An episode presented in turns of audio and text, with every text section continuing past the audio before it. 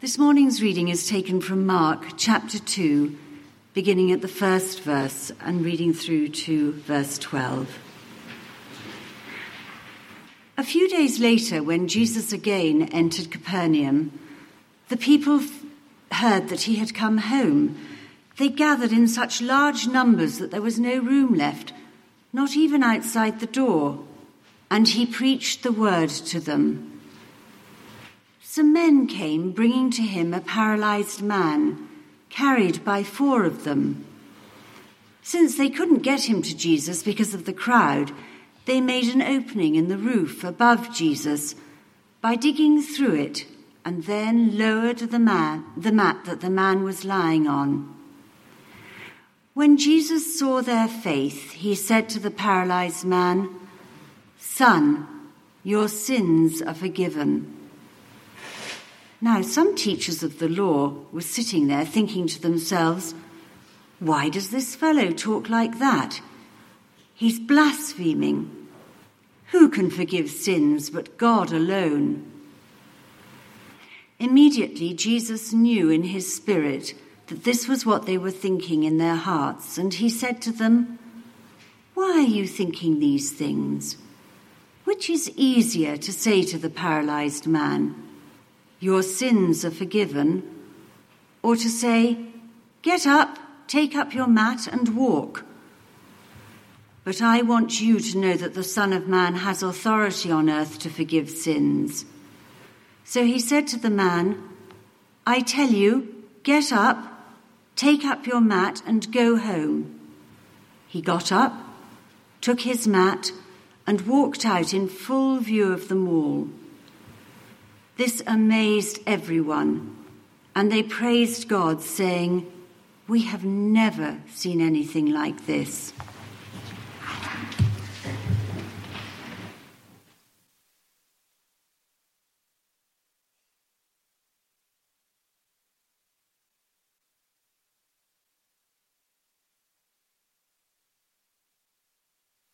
It's a good start, isn't it?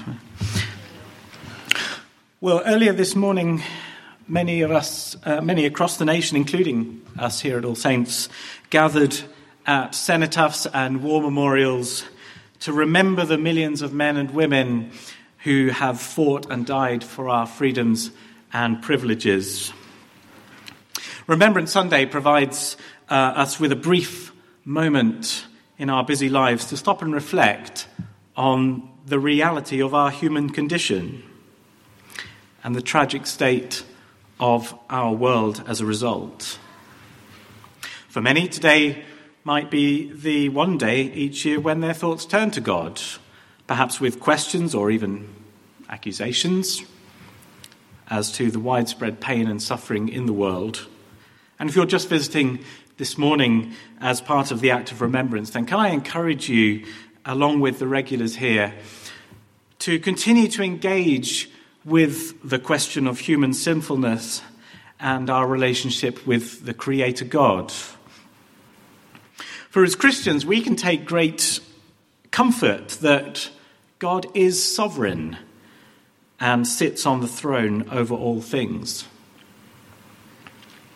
And we need, therefore, to turn to His Word, the Bible, to get His perspective on the state of our world, both the international world of politics and war,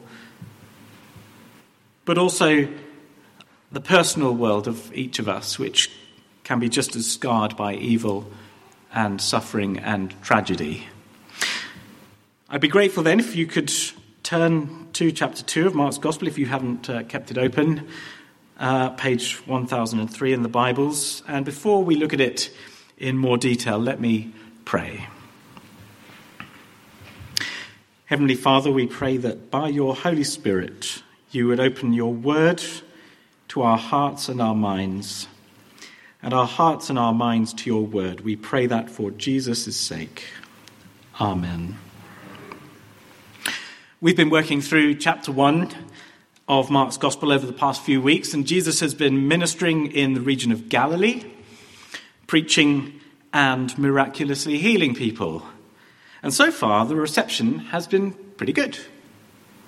Word has spread and flocks of people are coming to see and hear Jesus, to the point where he can't set foot in a village or town without being overwhelmed uh, by crowds of people hoping to see him perform a miracle, or in many cases, presumably, to be healed themselves. We read at the start of today's passage that the people have got wind of Jesus' return to Capernaum, and he's probably lodging with one of his new disciples, uh, Simon Peter, at this point. And Jesus is once again preaching, this time to an overflowing house. Verse 2 says, They gathered in such large numbers that there was no room left, not even outside the door. And then in verse 4, some men came bringing to him a paralyzed man, carried by four of them. Now, if you can try to think for a moment beyond those sort of colourful cartoon images that usually accompany children's versions and publications of this passage, then you have to admire the pretty extreme action taken by the friends of this poor paralyzed man in order to gain access to Jesus. We're not talking a beautifully cut square hole in the roof with four smiling faces peering in um, and a man on a mat. But imagine being that man yourself, being hauled up onto the top of this house, lying on your mat, and then being lowered through a hastily dug hole in a now presumably structurally precarious roof. It must have been uncomfortable, to say the least, quite probably quite painful and not a little bit hair raising. But these men were driven by faith to go to whatever lengths necessary to see their friend healed. And when Jesus saw their faith, he said to the paralyzed man, Son, your sins are forgiven. Was that what they expected to hear?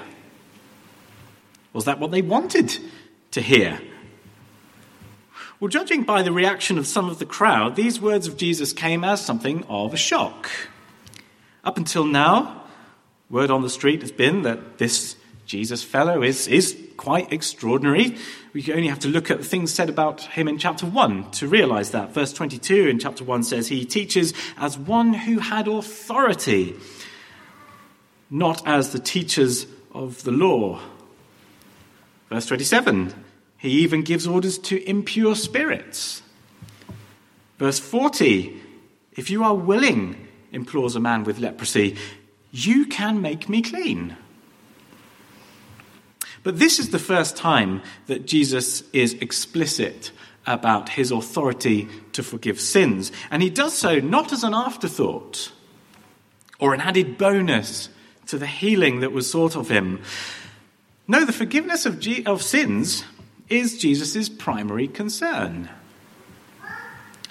The people look for physical healing, but for Jesus, the removal of the man's sins is the most life giving healing he can bring.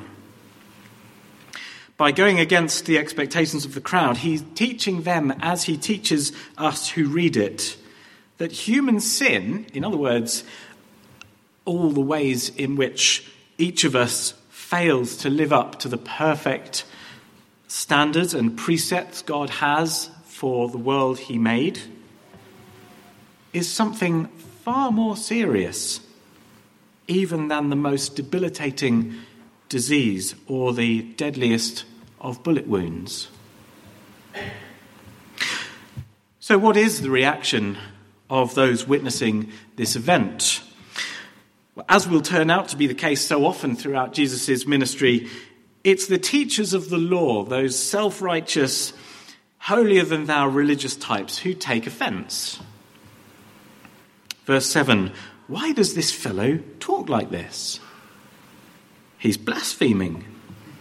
Who can forgive sins but God alone? In fact, this is the first record Mark gives of any opposition to Jesus' teaching. And it's interesting to note that their problem with Jesus here is not that he's calling the man sinful. They appear to regard and understand sin as something real, but also as something that only God can forgive. And they're right about that. We can almost hardly blame them for being outraged here at Jesus' claim to have forgiven the man's sins. For up to this point, he has not yet fully revealed his divinity. He's been preaching the scriptures. Verse 2 says he preached the word to them, by which uh, we understand to mean uh, the Old Testament, what we call the Old Testament. And we're told elsewhere, uh, for instance, in Luke's Gospel, that he would explain what was said in the scriptures concerning himself. So perhaps in his preaching, up until now, he's been laying the foundations uh, for those listening around him, pointing them towards the revelation that he is indeed the promised Messiah, the anointed one, the Saviour. But no one understood or expected that to be God Himself, a humble young man born and raised a carpenter's son in the Middle East. Why should they believe him? Let's continue reading from verse 8. Immediately, Jesus knew in his spirit that this was what they were thinking in their hearts. And he said to them, Why are you thinking these things? Which is easier, to say to this paralyzed man, Your sins are forgiven? Or to say, Get up, take your mat, and walk? But I want you to know that the Son of Man has authority on earth to forgive sins. So he said to the man, I tell you, get up, take your mat, and go home. He got up, took his mat, and walked out in full view of them all. This amazed everyone, and they praised God, saying, We have never seen anything like this. Two miracles, one visible, the other invisible. And the logic seems to be that it's easy enough to say, Your sins are forgiven, as whether they really have been or not cannot be proved or disproved. It's invisible. On the other hand, it's harder to command a paralyzed man to get up and walk. And the crowd are going to want visible proof straight away. And you wouldn't want to suffer the embarrassment of that going wrong. The fact that Jesus can prove his authority to heal attests to his authority to forgive sins. Yet, on a deeper level, Jesus knows that there's nothing easy about the price he will have to pay in order that this man's sins may be forgiven. It's a price that he would go on to pay in full when he suffered a brutal crucifixion, being rejected by his friends and those who once sang his praises, and suffering death and separation from God for our sake. It is a price we could not ever pay ourselves. What then is our response to this passage? On a day when the horrors of war are at the forefront of our minds, it's not difficult to recognize the spiritual brokenness of the world. And we might also reflect on our own sinfulness and our need, first and foremost, for Jesus' forgiveness and spiritual healing. It is our selfishness, our greed, our stubbornness, our pride that not only bring about human conflict and turmoil, but which put us under the righteous condemnation of a holy God. And it is Jesus' sacrifice of himself once offered that paid that price in full for sins past, present, and future, that we might stand blameless before God. Son, Daughter, your sins are forgiven. Have you recognized your own need for this forgiveness? Have you accepted Jesus' sacrifice on your behalf. Or maybe, like the teachers of the law, you can accept that you need forgiveness, that you've done things wrong, but you struggle to believe that Jesus has that authority, that he is truly God. Who do you believe Jesus is? Historically, it is now widely accepted that he did indeed live 2,000 years ago and suffered the humiliating Roman execution of being hung on a cross. But was he really God? C.S. Lewis famously put it like this quote, I am trying here to prevent anyone saying the really foolish thing that people often say about him I'm ready to accept Jesus as a great moral teacher, but I don't accept his claim to be God. That is one thing we must not say. A man who was merely a, a, a, man and said the sort of things Jesus said would not be a great moral teacher. He would either be a lunatic, on the level with the man who says he is a poached egg, or else he would be the devil of hell. You must make your choice. Either this man was and is the Son of God, or else a madman, or something worse. You can shut him up for a fool, you can spit at him and kill him as a demon, or you can fall at his feet and call him Lord and God. But let us not come with any patronizing nonsense about his being a great human teacher. He has not left that open to us, he did not intend to. Now, it seems to me obvious that he was neither a lunatic nor a friend, and consequently, however strange or terrifying or unlikely it may seem, I have to accept the view that he was and is God. Unquote. In short, if Jesus is not God himself in human form, how dare he presume to tell me my sins are forgiven? He has no right, no authority. Or could it be that this is a man in whom it is worth putting my faith and trust?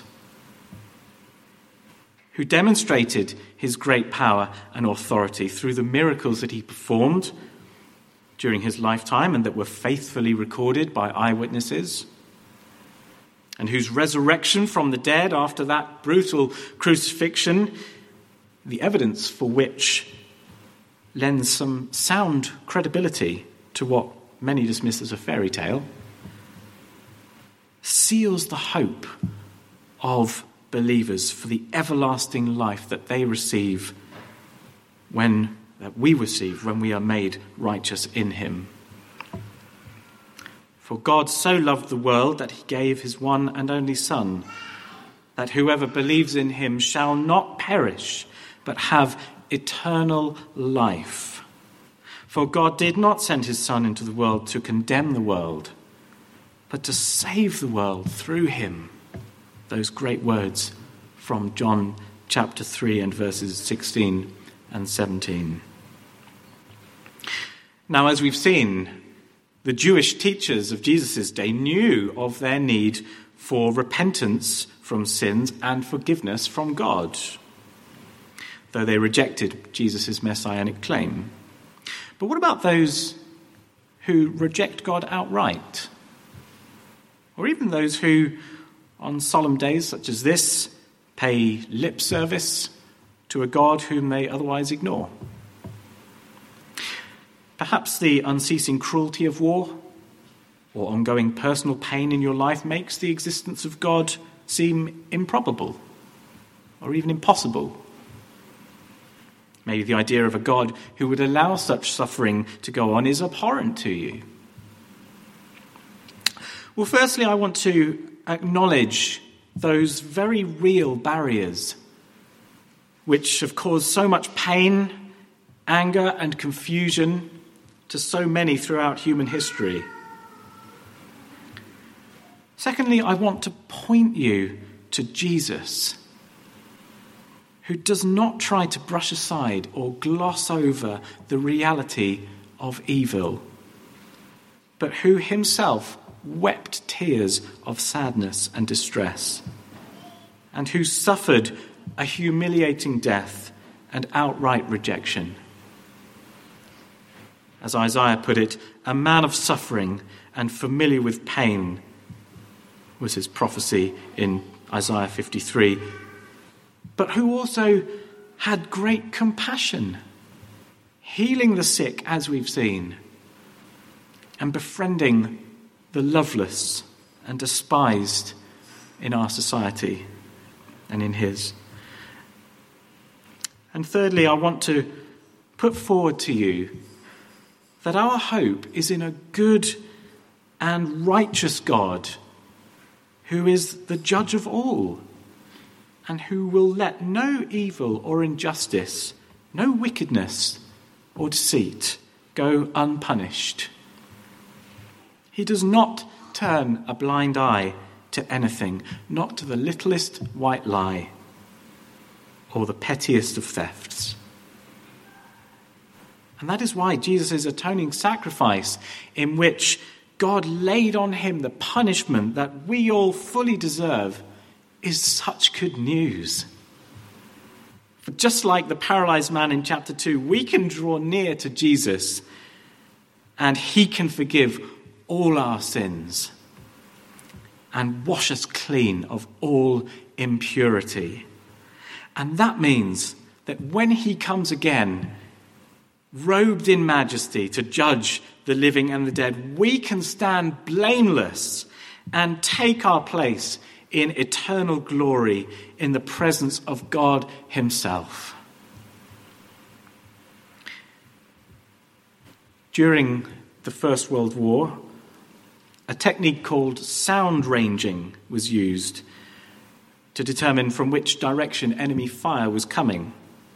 And from those seismic data, that seismic data that was produced, the Imperial War Museum was able a few years ago to recreate an audio experience of the moment when the armistice came into effect at the 11th hour of the 11th day of the 11th month in 1918. It's available to watch on YouTube and it's incredibly powerful and moving to listen to the gunfire and explosions suddenly fall silent. You can even see the original photographic film onto which the data was captured on that day, and where the jumpy and angular uh, sound waves suddenly flatline. One soldier on the Western Front said that in the eerie silence he could hear his watch ticking. Another recalled the sound of raindrops falling on leaves. So ended the war to end all wars. Only we know that wasn't to be the case. But when Jesus Christ comes again, all wars will cease. He will usher in a new age, a new heaven, and a new earth when God's dwelling place will be among the people, and he will dwell with them. They will be his people, and God himself will be with them and be their God. He will wipe away every tear from their eyes. There will be no more death, or mourning, or crying, or pain. For the old order of things has passed away. Do you recognize your need for healing? Will you respond to the good news of the healing that Jesus brings? And if you have already accepted Jesus and profess him to be the king of your life, then perhaps there are particular areas of weakness or habitual sinfulness in your life that you're aware of today and that you need to bring to Jesus for forgiveness and healing. Perhaps there are people you know, friends, colleagues, relations, who need your help in bringing them to Jesus, just as the paralytic man did. Are there any people like that for whom the hope of bringing them to Jesus seems so unlikely, so painful? Risky. that you've not yet found the courage. Be encouraged by the way the boldness of those men in chapter 2 in digging through a roof to get their friend to Jesus is met with the compassion and love of the Lord of life, who cares so deeply for men and women today as much as he did 2,000 years ago. Let's take a moment of silence to come before him in your hearts, and then I'll close in prayer.